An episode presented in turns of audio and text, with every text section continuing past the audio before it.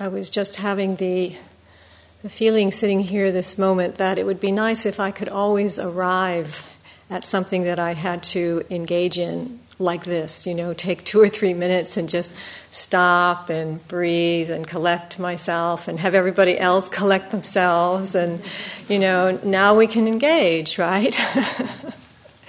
that is really rare in the way that our uh, culture operates. We're kind of just moving so quickly from one thing to the next generally. But this uh, remembering to slow down and do do it differently, do something different. It's really what we're exploring is how we can uh, move in our self and our being and our life in a way that isn't just habituated. It isn't just out of the old patterns, the old ideas and beliefs about who I am and the way things are and what I have to do and who I should be and all of those ideas that usually direct and guide us in our life. But stopping and slowing down and reflecting on all of this together. What is a way we can do this differently and be in this world in a different way? And maybe that will affect our world in some way as well, maybe bring a little bit more peace and harmony not only to our own world, but to the larger world as well.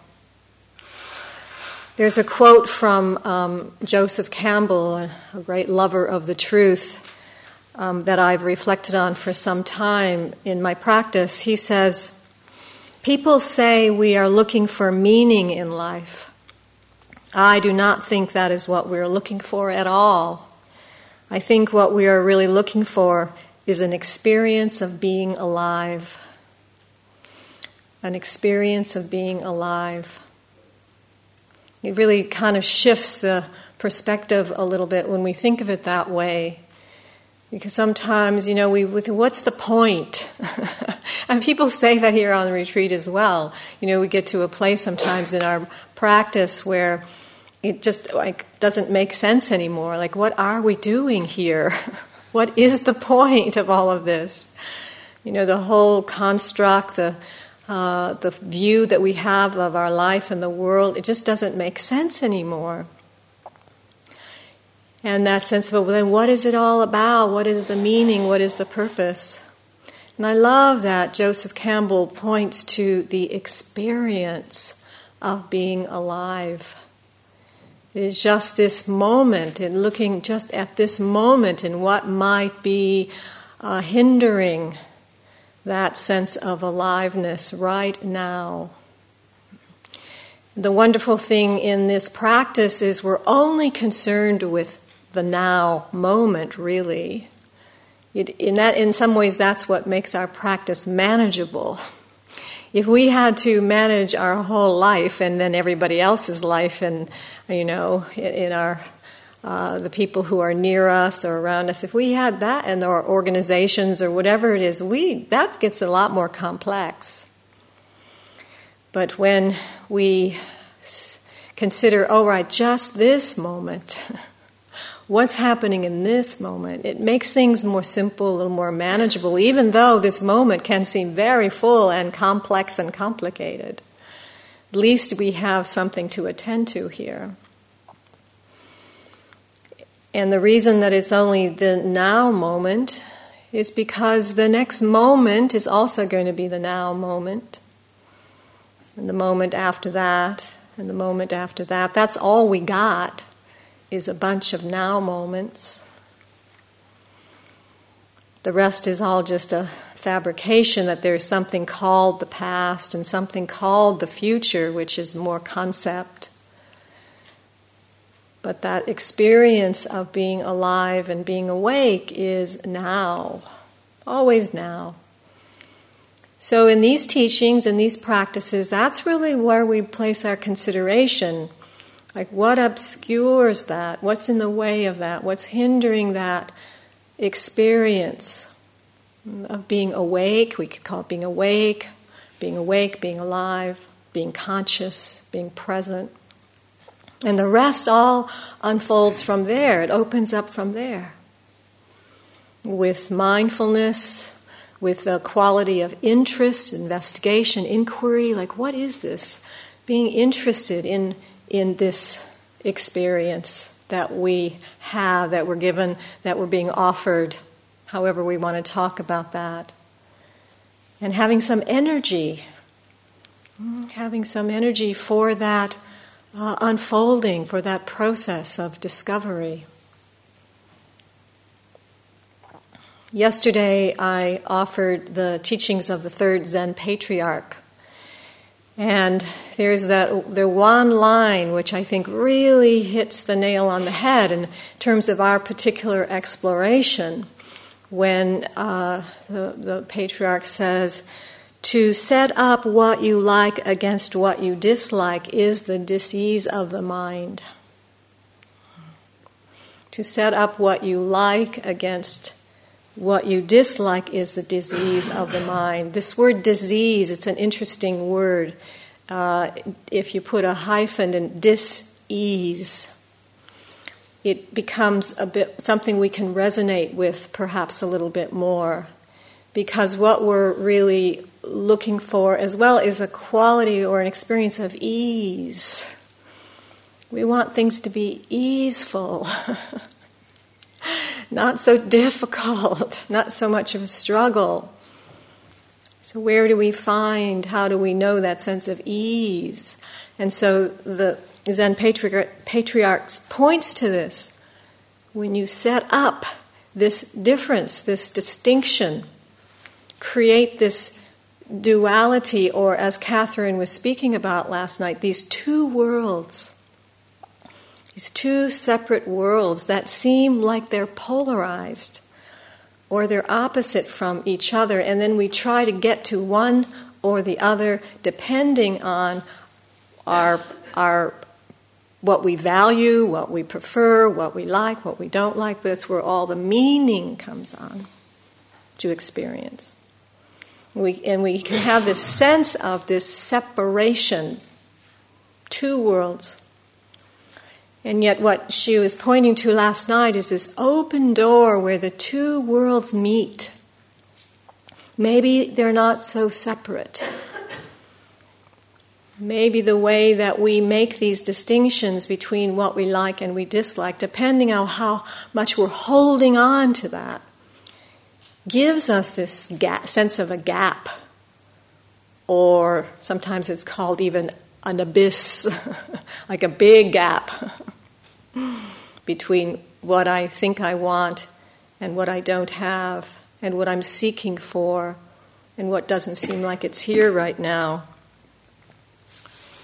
So we're looking into this attachment, how we get attached, this uh, grasping, this uh, holding, that the tightening and the constriction around experience, and how we place this sense of value of liking and disliking, and then holding, attaching, and rejecting and pushing away.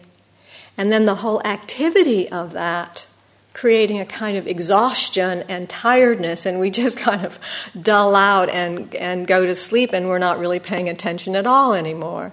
The patterns are so tiring.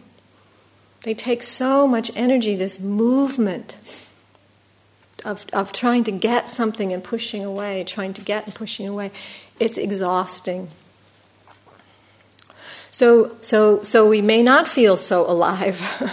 we may feel pretty tired, tired out. So we're, we're examining this.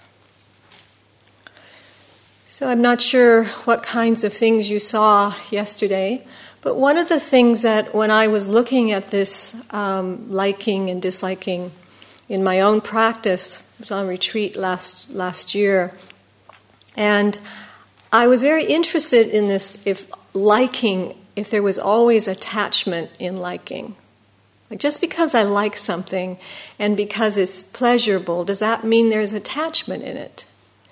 Because for a long time, I actually did think that was true, and particularly in the beginning of my practice, I had this idea that uh, any kind of pleasure was attachment.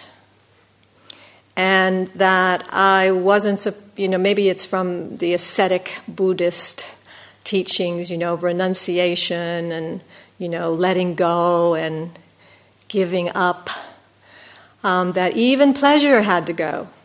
You know, something was wrong because it's a, it's you know, there's attachment somewhere, even though I might not even feel it. That I must there just because it's even arising, I must be attached in some way. You know, some confusion.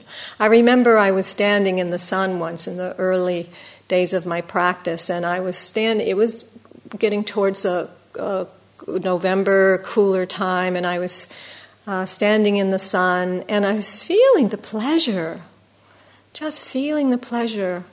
And I, I remember feeling very confused at that time. Am I, is it okay? Is it okay to feel good? is it okay to feel this pleasure, this joy? Because I was feeling that. But because of these teachings around attachment, and uh, the suffering that gives rise in attachment, I was, I was like, oh no, I can't, I can't feel that. And so it's a, it was a marker for me of this of not understanding this this experience of pleasure. When I was on retreat last year and I was looking more deeply into this, I was eating some uh, my breakfast cereal. I'm aware that uh, you're going to have the idea that I actually really like to eat, because a lot of my examples are around food. but maybe because on retreat that is such a highlight of the retreat experience. But I was having my breakfast cereal in really liking my breakfast. I like my breakfast. And I was really liking my breakfast cereal, and I was examining, I was investigating more deeply into whether there was attachment in the liking of my breakfast cereal. And I couldn't find any. And I trusted that experience. I trusted that what I felt, the way I felt in my body, the way I felt in my mind, was very open, very expanded, very relaxed. And I trusted that that was a sign that I'm there. I can't find it, so why make an issue out of this? Why make a problem out of it? Just enjoy. One of my uh, uh early teachers, Munindraji from India, used to say, When you're happy, be happy. When you're happy, be happy. Don't make a problem out of anything. And it's a, it sounds like a simple teaching, and yet I can see, um, and maybe you can see too, that how our minds want to make things more complicated. You know, something must be lurking somewhere. There must be a problem here somewhere that I'm not seeing, or, you know, and so we're, we can kind of be on guard. Uh, dis- distrustful, suspicious of ourself and our experience that, that then gives rise to doubt doubt about what's happening. But yet, you know, right in the moment, you know, there's pleasure, there's a calm, or there's an ease. Can I open to that? Can I allow that? Can I appreciate that? Because when I see that with Dhamma eyes, when I see that with right view, with clear seeing, then I see that yes, that experience is here, but it's not going to last. Because pleasure and pain are experiences of the world. The, the Buddha calls it the worldly winds. The worldly wind. I think I love that.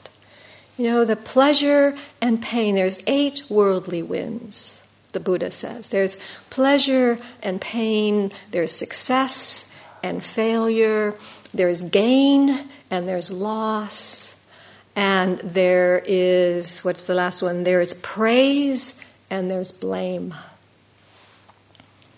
That's the nature of this world, the worldly realm. Pleasure and pain, success and failure, gain and loss, and praise and blame. That one's a really good one to reflect on because if we just want praise, we're going to be in trouble. because there's going to be blame somewhere, and it's not actually so personal a lot of the time. It's we, we didn't even do anything. I mean, the, especially from the point of view of a child. I know when I think of that, you know, I think of how many times my mother blamed me for something I didn't even know what I did.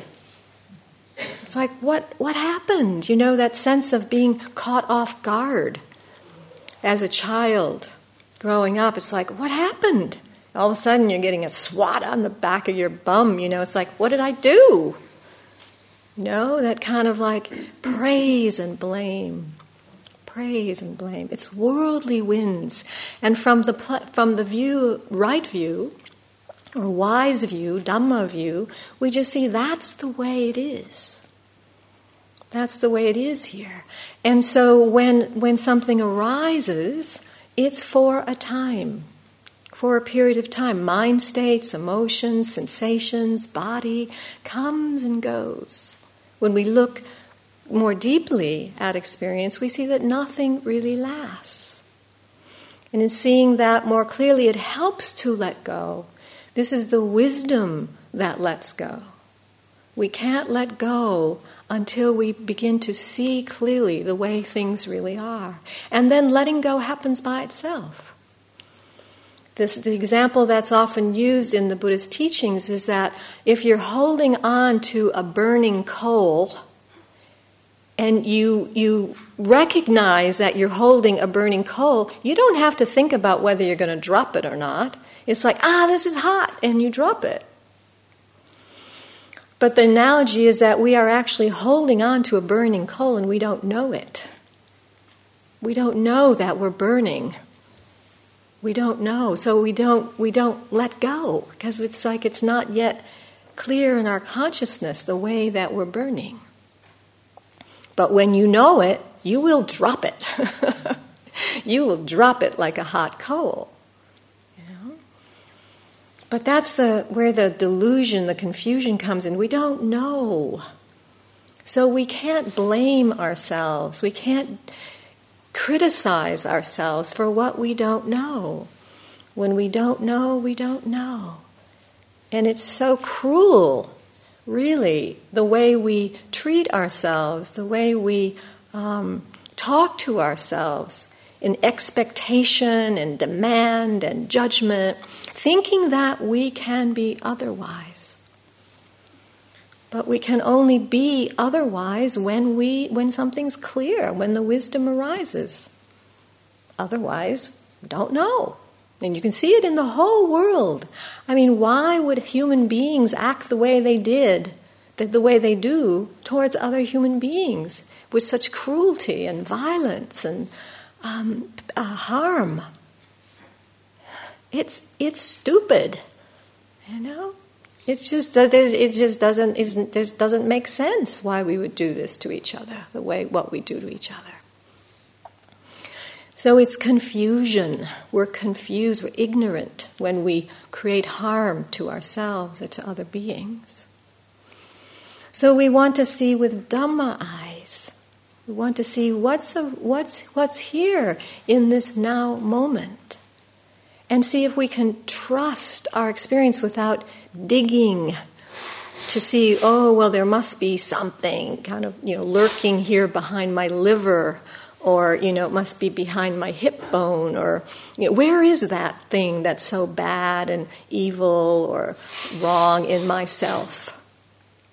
Because we, we tend to believe that there's something really bad or wrong but where is it? What is your true experience? What is your direct experience right now?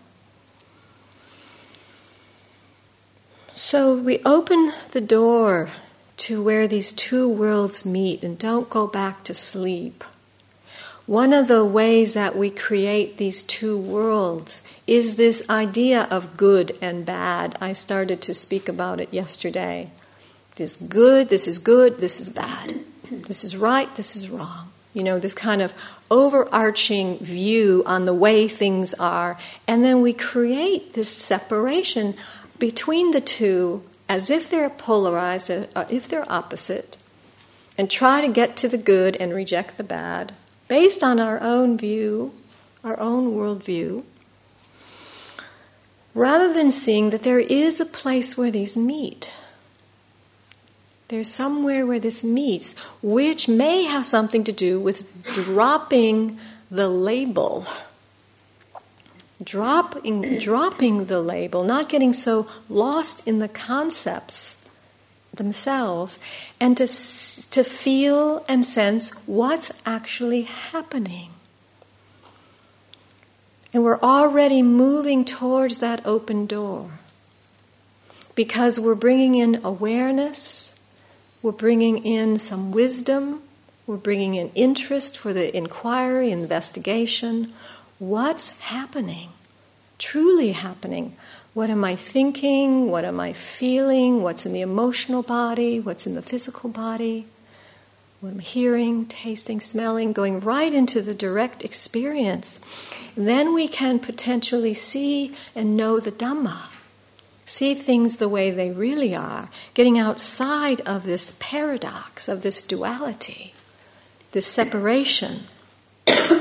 but in order to begin to hold my experience, to hold my experience the way it is, there needs to be some acceptance rather than this judgment and expectation and demand it's good, it's bad, it's right, it's wrong. Can I just allow this experience to be as it is? and then begin to see what I can understand about it, learn about it, begin, be more engaged, alive, awake, in with the experience. Then we're coming closer to Dhamma mind, the Dhamma, because the Dhamma, first and foremost, is a radical acceptance of the way things are. Even though I might want them to be different, and have a tantrum about how I want things to be different than they are. And I'm not seeing the worldly winds. I want this. And we ah, arch ourselves up and demand and strike and.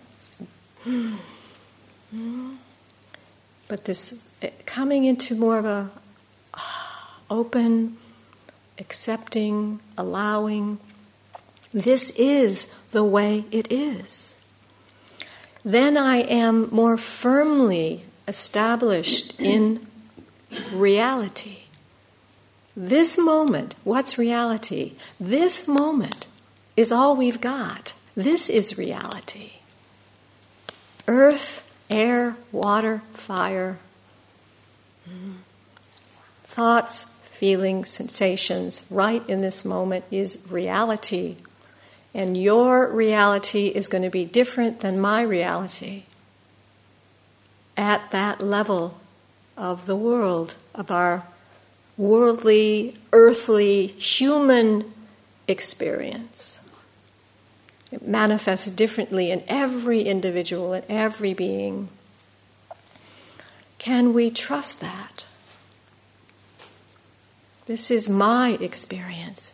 It's happening like this might be different than your experience. Probably is different than your experience. An opening, allowing two worlds coming together in this moment. There's no not so much separation, not such a big gap. It just is what it is. And then that we see it changes. It's changing moment to moment to moment with awareness and wisdom. It's a very different approach than this sense of the mm. judgment and control and expectation from my ideas and how I want things to be. That's not the Dhamma. Everything arises according to its own nature, due to causes and conditions that are so beyond my my control. This small little entity in the big scheme of things. I am so insignificant. There is so much more going on here. You know, whatever we want to call that, we, we do have, we try to name that, the unnameable. You know, we call that God, call it the divine, call it the mystery, mm, the supreme, the absolute. And we have so many names for that, but it's very personal how we enter into that relationship with that. That is so much bigger than my small little experience in the way that I want this world to be. Ah. It's so interesting when we, we start to open to the way things are. And as I come more into my experience, in the moment, it's complex. It feel, can feel complex sometimes because it's layered. There's many, many layers to my experience. It's not so simple. Well, there's some that's in the conscious attention, but there's a whole lot that's going on that's not even conscious, that's still impacting, still influencing my experience, but it's that information is not available to me in the moment. But it's playing the memory, the body memory, all those impressions, all those events, all the things that have happened to me in the past, in this life, and if we even believe in past lives, you know, I mean, when you think about all that that's moving through us that isn't conscious, but is impacting our experience, it's pretty complex. But since we can't have access to that which is not conscious and which is hidden, we don't really have to be so bothered with that right now. What we want to attend to is what we know. What's obvious? That's enough. What's on your plate? What's obvious? That's, that's enough. Because even what's obvious, even what we know, is a lot to attend to in any given moment. So we're just here, here with this, here with this moment to moment experience. It's complex because it's happening quickly. These changes are happening quickly, and the mind can't keep up with it. The thinking mind can't keep up with it. We've spoken about this. So we just do our best. Just what, what, what am I in contact with? Oh, I'm seeing, I'm feeling, there's some sensations in my body, a strong sensation in my hip. I'm aware of some sound, some ringing in my ears. I'm aware my voice is speaking. There's some words coming out. There's people sitting there. There's some, some calm. What am I aware of right now? That's enough because from there, more and more is revealed. Just more reveals itself in the awareness, in the interest, with energy. There's energy for this. In fact, the only real difference between being here on retreat and being at home or outside of the retreat, because sometimes this is another division that we make, another uh, two two worlds, right? That Catherine was speaking about. I mean, for me, the only real difference is the speed. Things just really start speeding up as you will witness not, not too far future.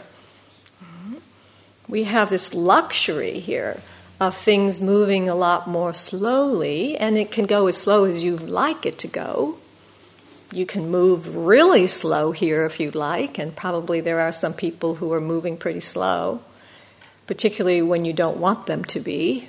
Like, oh, faster! trying to get through this door, trying to get my food, trying to get my cup of tea. and yet, what we find, you know, people start slowing down here.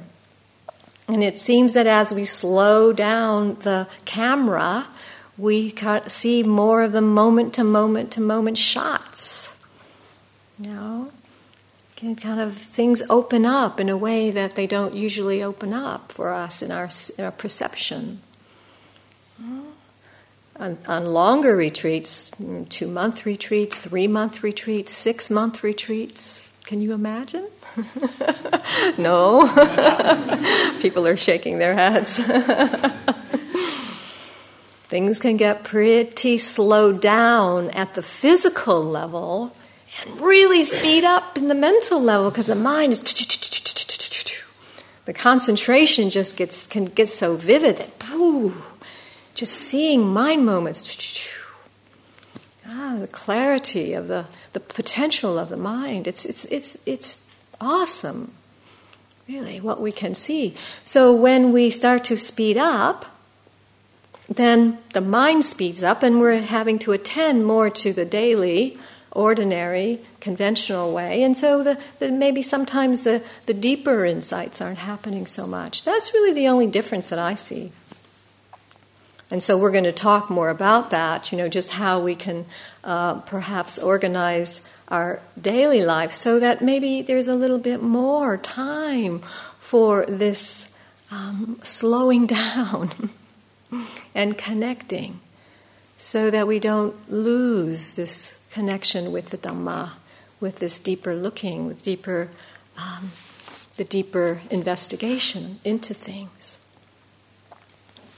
It's still just contact, feeling, pleasure, displeasure,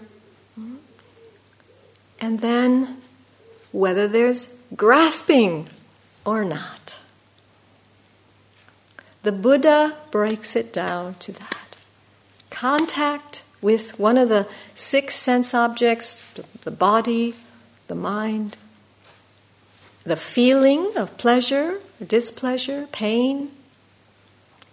And is there grasping? And the holding and the rejecting, or are we going to sleep around it? That, that's the pith teaching of the Buddha. Right there. Because if we're grasping onto the pleasure, the pain, da, da, da, we are then born, we come into birth as someone who in some ways feels deficient or incomplete without that thing that just got created into something real that's going to bring my happiness or something that's going to interfere with my happiness. The world gets born. I get born into the world as a deficient person that's looking for something that I don't have because I'm incomplete. Or something's wrong with me, or I'm bad, or I'm evil, whatever it is. I got to find that thing that's going to bring me back into wholeness. Because I don't recognize who I am in my essence, in my nature, in my the fullness of my being, which is our journey which is our path. It seems to be the path, the path to awakening to the truth of who I am and what this existence is about. It's not that there's anything wrong with that, that's just what we do here as human beings. If we're interested, if we're on a spiritual path. So, being born into someone the Buddha says, In every direction there are things you know and recognize. Leave them. Do not look to them for rest and relief.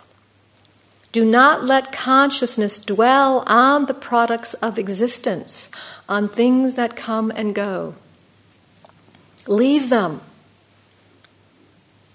In every direction, there will be things you know and recognize. Don't look to them for rest and relief because they come and they go. When we start to know that deeply and we're not holding on and clinging on in the same way, then we enter that which is called the deathless. The deathless means we are not born into this constricted, self separate entity that is separated from everything else. It's not that we aren't here, but what we are is the Dhamma, is the nature. We are that, not separated from anything. We know ourselves as that nature. We know ourselves as whole, as complete, as full, alive. That's what we mean by the deathless. When the Buddha speaks about the deathless, it's just that we're not born into someone and then we die, right? And then all the fear around dying, there is already this sense of freedom, freedom, liberation. Liberating, already being liberated into that which has no limits, which has no boundaries, which has no containment, which is already free. Already free. That is what I am, that is what you are, that is what all things are. Free and liberated. Only the, the conceptual mind, the thinking mind, starts to create these separations and believes that they're real, believes that they're true.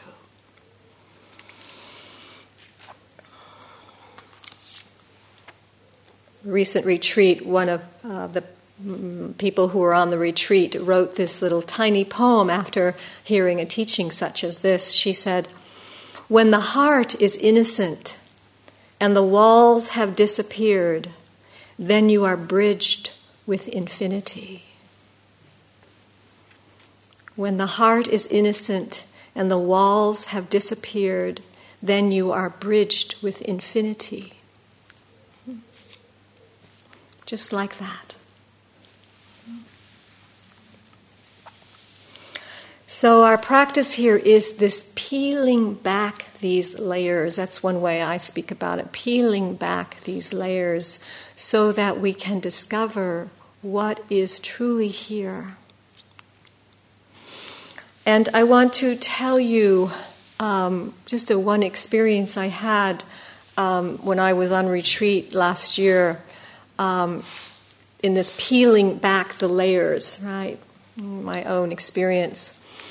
Um, one of the ways that we as uh, Buddhist practitioners uh, create a really nice division is in terms of what's good and what's bad, is that uh, anytime anger arises, it's usually put into the bad category.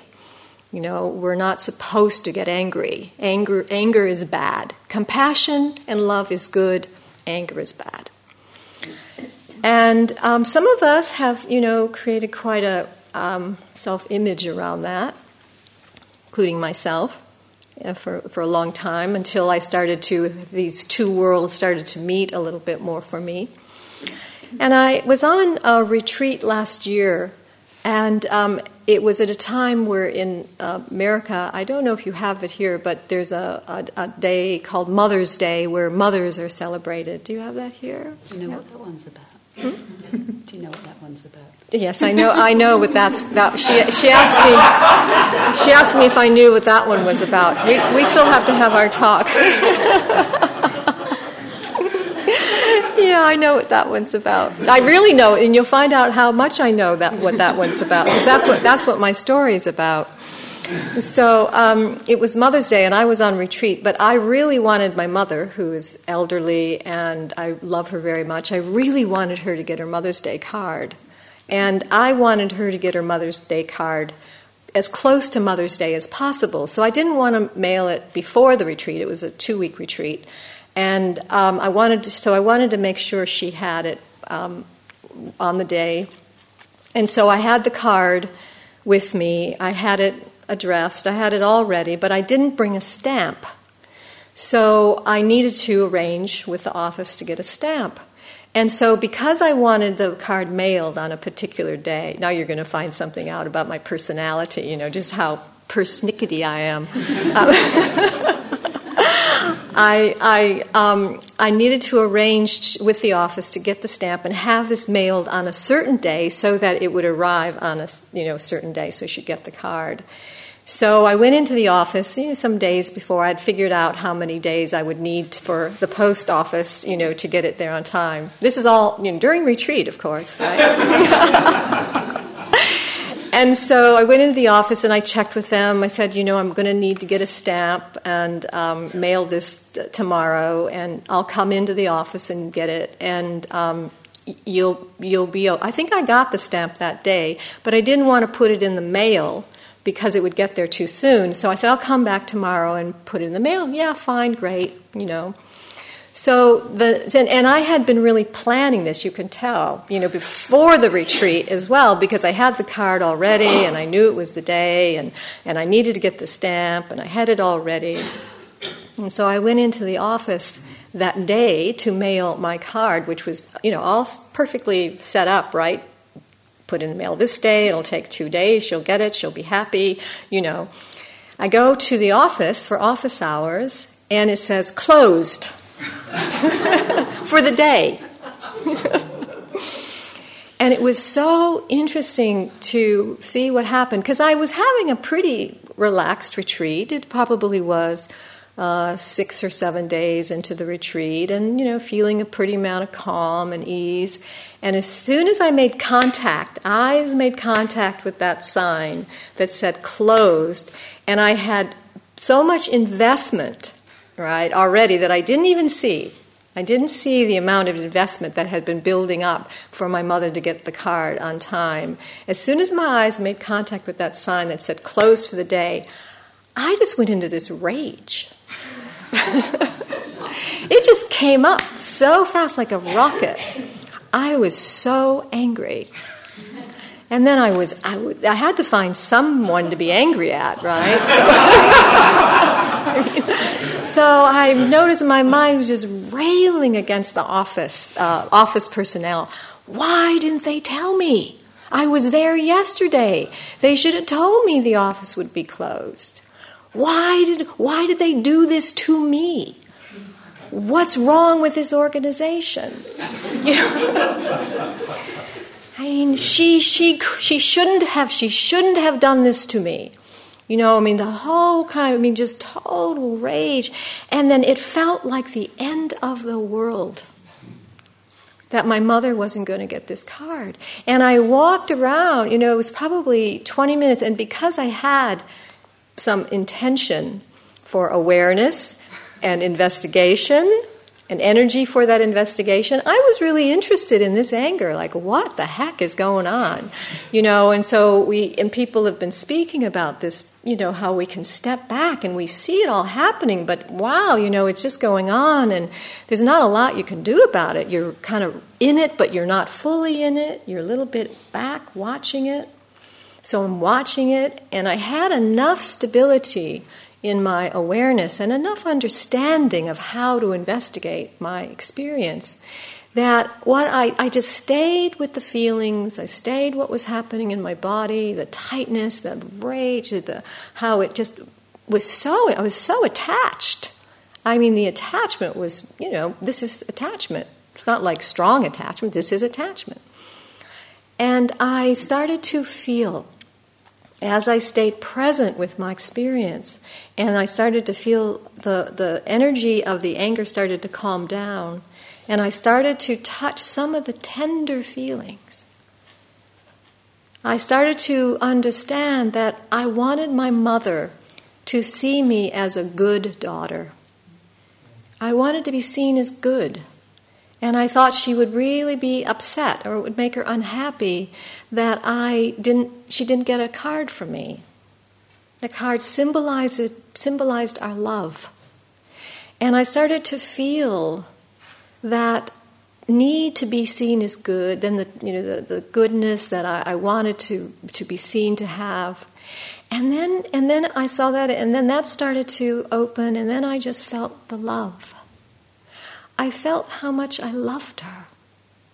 And there was just this deep, deep feeling of, of my connection with her and how important she was and how how I you know it started to touch the grief if I lose her and it was so beautiful and so tender and it felt like this was a gift this whole experience was an opportunity and a gift to me that they closed the office was like thank you because I could feel the tenderness of my love for her in a way that I had never felt it before, and how important she was to me.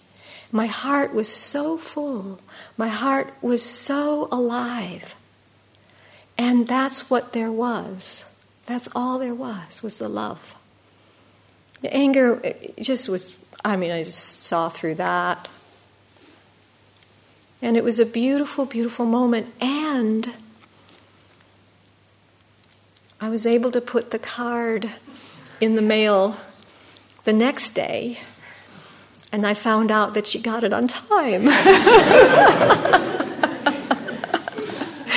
yeah, you know, so we, you know, we have these things so perfectly planned out, right? But I think something else is going on. Something else is going on.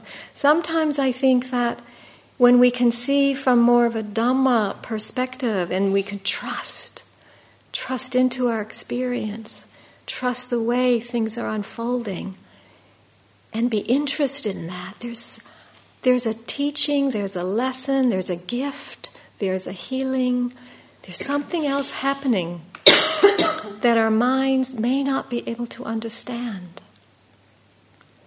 It may not make any sense to us. And yet, it, it, it, it, it's natural that we would rail against the universe, we'd rail against God, or, you know, whoever it is that we think has caused this pain for us. But as we go deeper and become, hold ourselves, be able to hold our experience in this open door where these two worlds meet, something so beautiful starts to come through. something so truly exquisite that again doesn't make sense to the rational mind. How even terrible things can start to open up for us in some way. There's, there's like the, um, hmm, the, the is it the pearl and the and the oyster? Is that the yeah? yeah? It's like the pearl, the jewel the oyster is this kind of hard and has a shell that's very kind of hard and um, uh, rough. And then inside there's this exquisite pearl.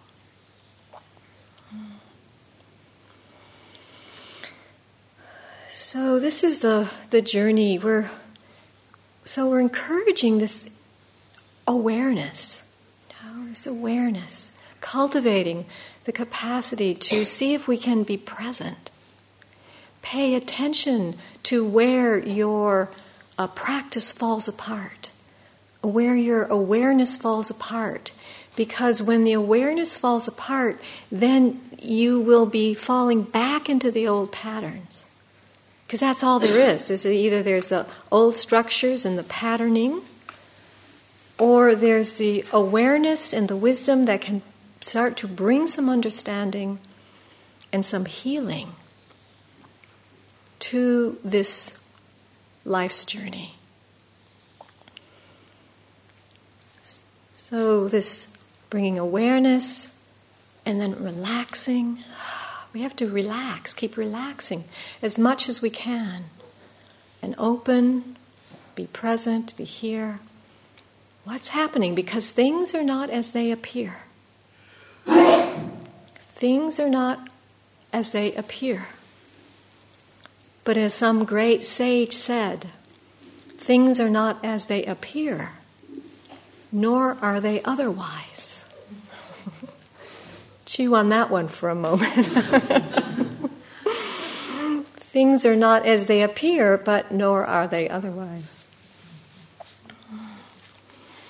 So, this path to freeing the mind, freeing the heart, liberating the heart.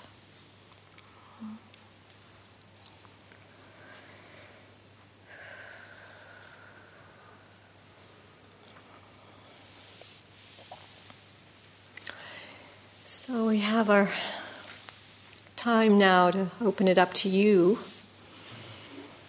Anything that you would like to offer Anything you'd like to share about your practice? Anything that's moving in you right now? Open it up to the room. Yes, John. There's something uh, I've been thinking about on the sheet, um, number 11. Um, um, do you want something to stop happening? Check to see if one of these attitudes is present. And I wonder if you could say something more about um, sort of wise intention. Yeah. And what is sometimes called the defilements, which I, I understand, I'm not sure if I actually understand the word as being um, sort of negative mental patterns or something like that. But it doesn't sound good anyway. Um, so what's the What's the whole of number eleven? Can you read the whole of number eleven? Why do you focus so hard when you meditate? Do you want something? Do you want something to happen? Do you want something to stop happening? Check to see if one of these attitudes is present. Yeah. So your question is around the wise intention for something to stop happening. Yeah. So Yeah. We, we, we come to practice with the intention to bring the end of delusions, or Yeah. the end of dullness, or the end of grasping.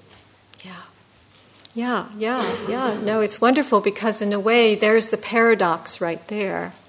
Because the even number 11 is pointing to stop focusing so hard. Why do you focus so hard? Stop. But the very thing is saying, do you want something to stop? Do you want something to happen? Stop happening. So it's a paradox right in that whole teaching right there. So so that's where we have to and you are, you know, going a little bit deeper with it because it seems that there is a stopping on this path. And in fact, we might say that the whole of the path is about stopping. Mhm. It's actually cessation, cessation, stop. Know? So, so then your question in the, the operative word in your question is the wise intention, the wisdom. Where's the wisdom operating in the way that you're attending to your experience? And so that's always the question, and it's not so clear. So for me, for a long time, my, my question in my practice was is there, am I, am I moving from wisdom or am I moving from fear? That was the way that I framed it for myself. Am I moving from wisdom or I'm moving from fear? And for me, the reason the, the word fear was actually helpful was because I could feel that energetically. I could feel the pit in my stomach. I could feel the knot. I could feel the contraction.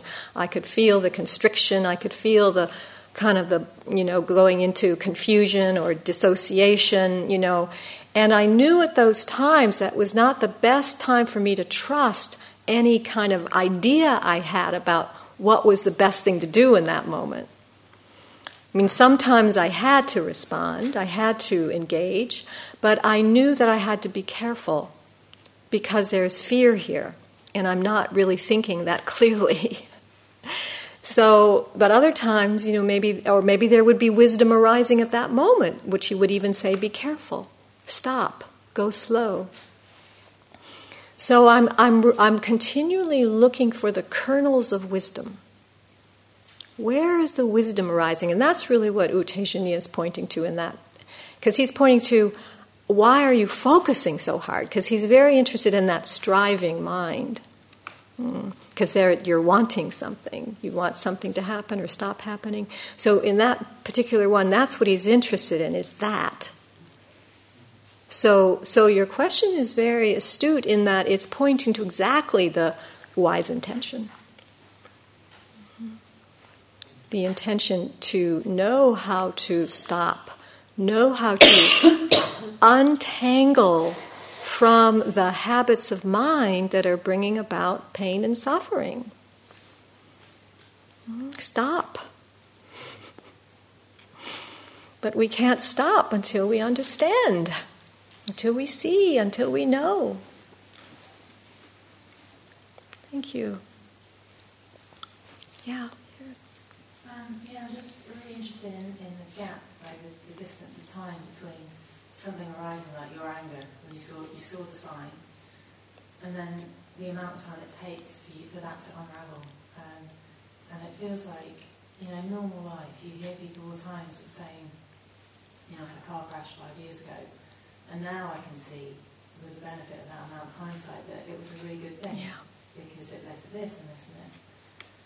And you know, in my own practice, I've seen the gap get smaller and smaller, and it's much quicker that you can actually see what's really happened. Yeah. opens to something Yeah. Interesting. or more real. That's right. And um, I don't know, is it does that process ever end? Does it does it get to a point where something arises and then immediately it opens, so you experience it for you know millisecond. Mhm. Opens. So the question really, the comment, uh, question is really around the gap, the time. You know, um, the time before some clarity, some understanding starts to arise, and there's some freeing up, some uh, uh, release, release from that contraction, that constriction.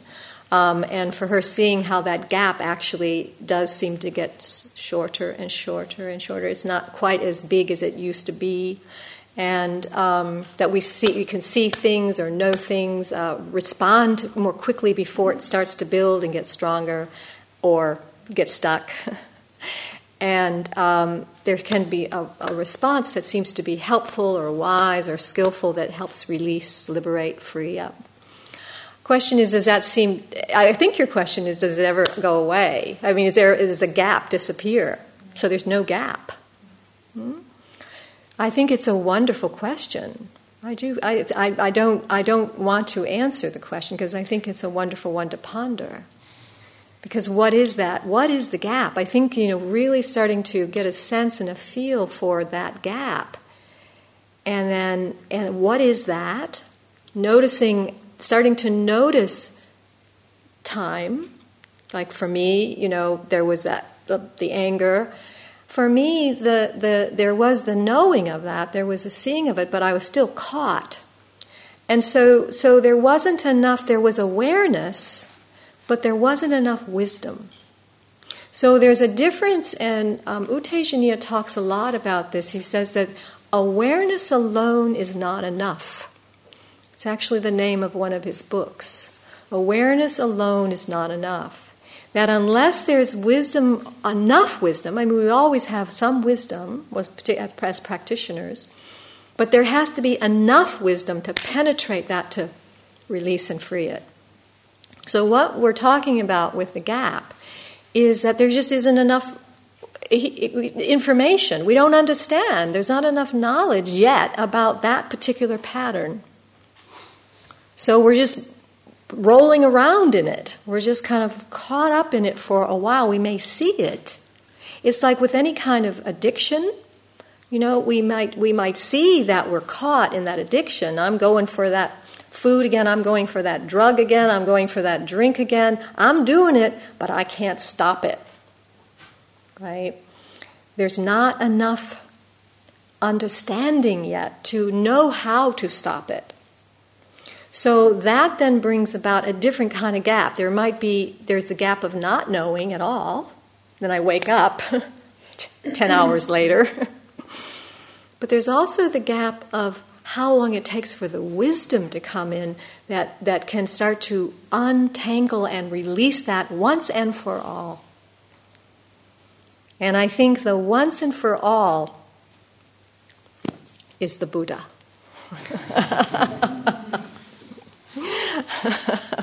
the once and for all might be a while. I don't know. What do you think, Catherine? The once and for all. Absolutely. yeah, that's my that's my faith. Yeah. Yeah, that it can happen. Your faith is her faith is that it can happen once and for all. So there's no more binding. There's no more tangling. But the wisdom, the awareness and the wisdom are operating. Those are the spiritual powers. The, the mind becomes powerful. That it's just seen. Things are seen for what they are. There's no more binding. Anicca, anatta, dukkha. emptiness. Ruby, I think we'll have time for these three that had their hands up. So Ruby and then Mon. And, mm-hmm. Thank you. I had a question about um, practice, but I wanted to first thank you for the story about your mother. Thank you.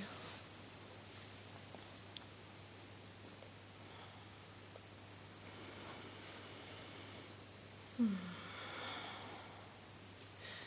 found it so moving, the unfolding that you described, and the change from the anger to understanding the longing and then the love.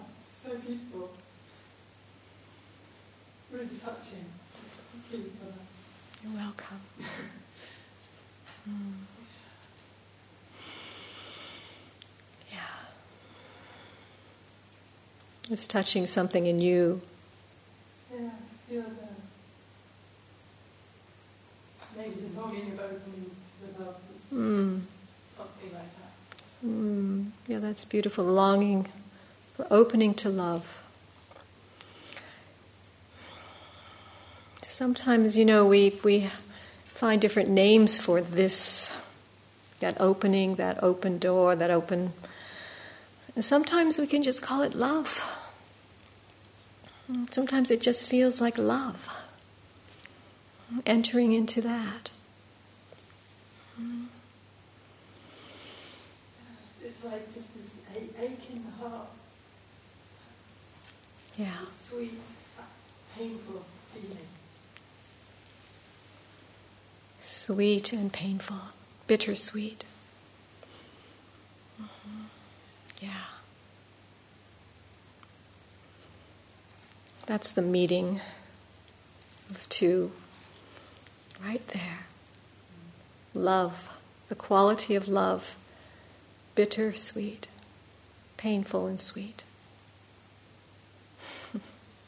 Can you hold that? Can we hold that? Maybe that's what makes it so difficult to open to love. Because it has the painful element. We're afraid of that, afraid of the pain when we open to love. And maybe it's also the pain of the restriction. Mm-hmm. Somehow. Yeah. Challenge the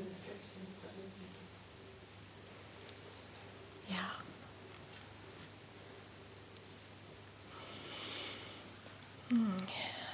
Yeah, it's very painful when the heart constricts, but you know, it's we love. You know, we just love. I, I mean, truly, we we do love deeply as human beings. Catherine was speaking last night too about that the, the passion in the dispassion. You know, the you know that that we that uh, that's the aliveness. We we love. We love our life, and yet these worldly winds that blow through it's painful. Thank you.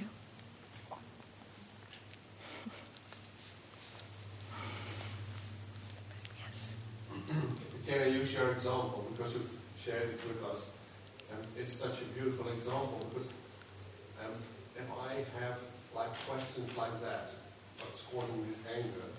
I you ended up with this beautiful thought of um, let's just, I want to express my love to my mother, and I really want to show her my affection, and she's important for me, and she's, and that would be my um, satisfying answer. At the same time, there would be another answer. Why is this love so fragile that I am totally fed up? If she gets this card yeah. one day later, she knows where I am. I'm in a retreat. She knows where these centers are. There are on places nobody, nobody reaches that easy. And then I would um,